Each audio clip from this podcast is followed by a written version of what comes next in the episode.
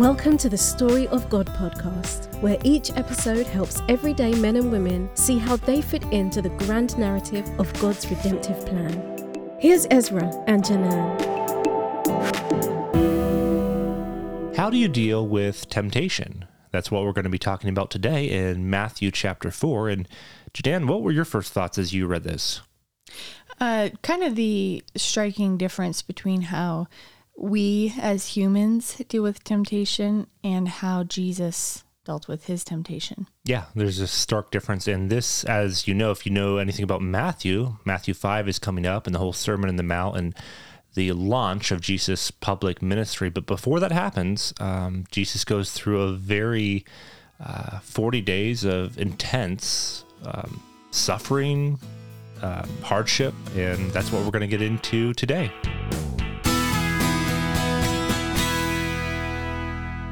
Then Jesus was led up by the Spirit into the wilderness to be tempted by the devil. And after fasting forty days and forty nights, he was hungry.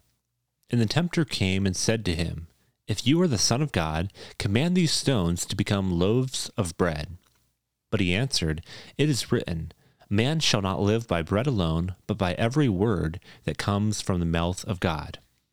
Then the devil took him to the holy city and set him on the pinnacle of the temple, and said to him, If you are the Son of God, throw yourself down, for it is written, He will command His angels concerning you, and on their hands they will bear you up, lest you strike your foot against a stone. Jesus said to him, Again, it is written, You shall not put the Lord your God to the test. Again, the devil took him to a very high mountain and showed him all the kingdoms of the world and their glory. And he said to him, All these I will give you if you will fall down and worship me. Then Jesus said to him, Begone, Satan, for it is written, You shall worship the Lord your God, and him only shall you serve. Then the devil left him, and behold, angels came and were ministering to him.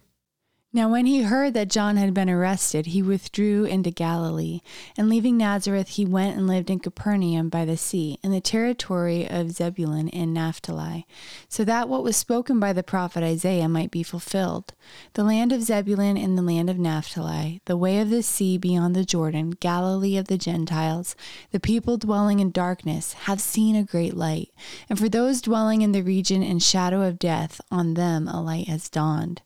From that time, Jesus began to preach, saying, Repent, for the kingdom of heaven is at hand.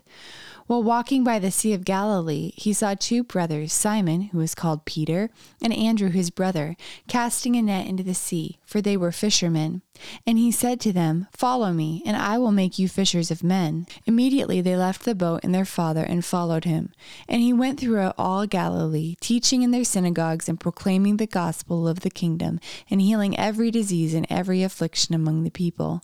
So his fame spread throughout all Syria, and they brought him all the sick, those afflicted with various diseases and pains, those oppressed by demons, those having seizures, and paralytics, and he healed them. And great crowds followed him him from Galilee and the Decapolis, and from Jerusalem and Judea, and from beyond the Jordan. So, Matthew 4, we're talking about Jesus and how he goes out into the wilderness and he's tempted by the devil.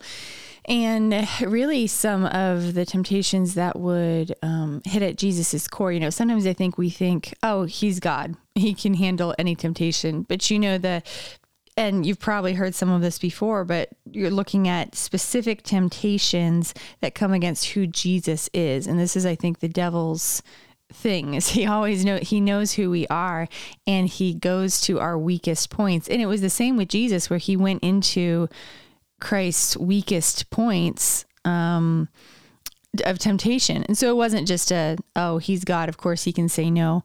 It was actually, he was tempted and this was part of what it meant to be the God man, right? Perfectly God, perfectly man, able to experience temptations like us. And Satan, it's just the transliteration of an Aramaic word. It just means adversary. And so the adversary of our souls, as I often describe him, he comes to Jesus, right? And he comes. And Jadan, what's interesting is like you look at this chapter and this breakdown, And there's a number of like parallels. So Jesus goes for 40 days, right? Moses and Elijah, there's parallels there. They they fasted 40 days. Um, you look, let's see here down verse 8. And again, the devil took him to a high mountain and shows him, right, the kingdoms of, of the world. And this maybe parallels a little bit Moses when he's commanded to go to the top of uh, Pisgah and survey the promised land and look in every direction, right? And, and you, look back in history, and in some points, people in the past make good decisions, but then other times they made bad decisions. And here, Jesus makes only the perfect ones. Yeah, because he's God and he's he's you know, you're talking about the parallels, but you can also look at Christ's response to temptation and the Israelites' response when they were in the desert for 40 years. Over and over, they felt the temptation. And you know, how tiring does it get when someone keeps apologizing for the same sin over and over? And they were tempted and they fell, and they were tempted and they fell. And yet, here, Christ is tempted and he is victorious every time. And I think he's really showing us he came to earth to change our lives and to change our response to even temptation. Yeah, it's interesting. I've known several different people who have fasted for lengthy periods of time. I did one personal 40 day fast a number of years ago, and I remember how draining it was. Like, you know, days 30 through 40, just, just, and you go through different phases. And I think of Jesus here in his context, he's all by himself right? And then the devil comes really at the height of his hunger, his pain, and that's when the temptation comes. It doesn't come on day two, it comes at the end of all of this. And his response really goes back to um, how he had prepared himself up until this point.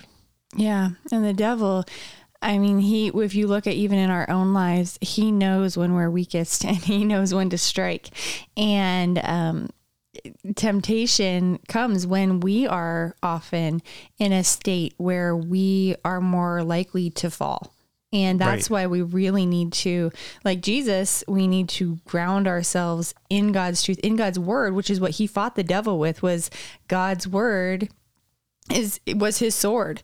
And he used that and we need to likewise try to put God's word in our hearts so that we might not sin against him you know so that we can say no to temptation as well well and it keeps we keep coming back to this point right? The overarching narrative. And it's the kingdom of God, and God's building a kingdom, and Jesus is initiating right this new phase of this kingdom where His kingdom has come to earth, right? He's manifested, He's God in in the flesh, and what the devil here, what's so interesting in this narrative, is that the devil is trying to get Jesus to bypass the perfect will of God the Father. That's the whole objective here. It's not just to get Jesus to say these words, right? It, it's to get him to bypass mm. the desired will that God the Father has for him. And how many times is sin the easy way out? Yeah.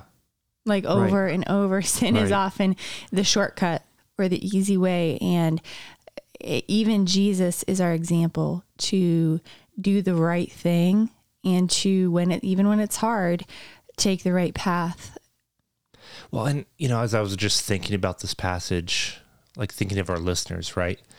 And you, right, referring to the listener here, um, you might be going through a really difficult season, but often, as is evidenced by this, right?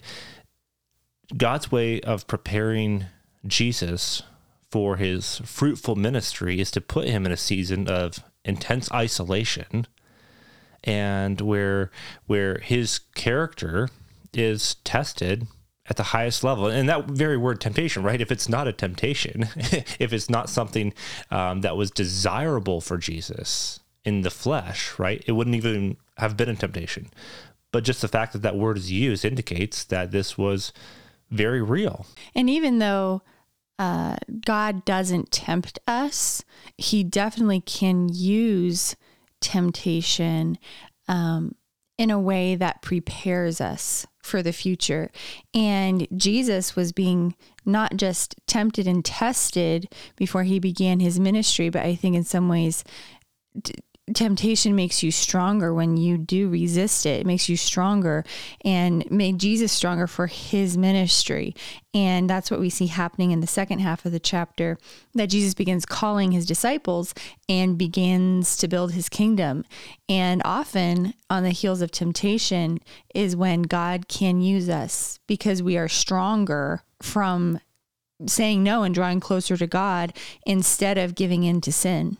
Yeah, well, that's the difference, right? God tests us, and Satan, our adversary, um, he tempts us. And the goal of God's testing, those seasons that he allows us to go through or puts us through, is the desire that we'll be stronger. And whereas for Satan, our adversary, it's so that we'll be destroyed and that our faith will be thwarted and, and, and pushed down. You think of like verse 23, for instance. Okay, Jesus, it says he goes throughout all Galilee, teaching in the synagogues and proclaiming the gospel of the kingdom, right? And gospel is just the good news. So the good news of the kingdom. And so we have this temptation, this testing that takes place. Jesus passes that test, obviously, with flying colors, but that out of that, tremendous fruit is going to come. And it's the same in our lives. When we are tempted and we resist temptation and draw closer to God, then we are ready to spread the gospel and we are ready to um, be part of that great commission.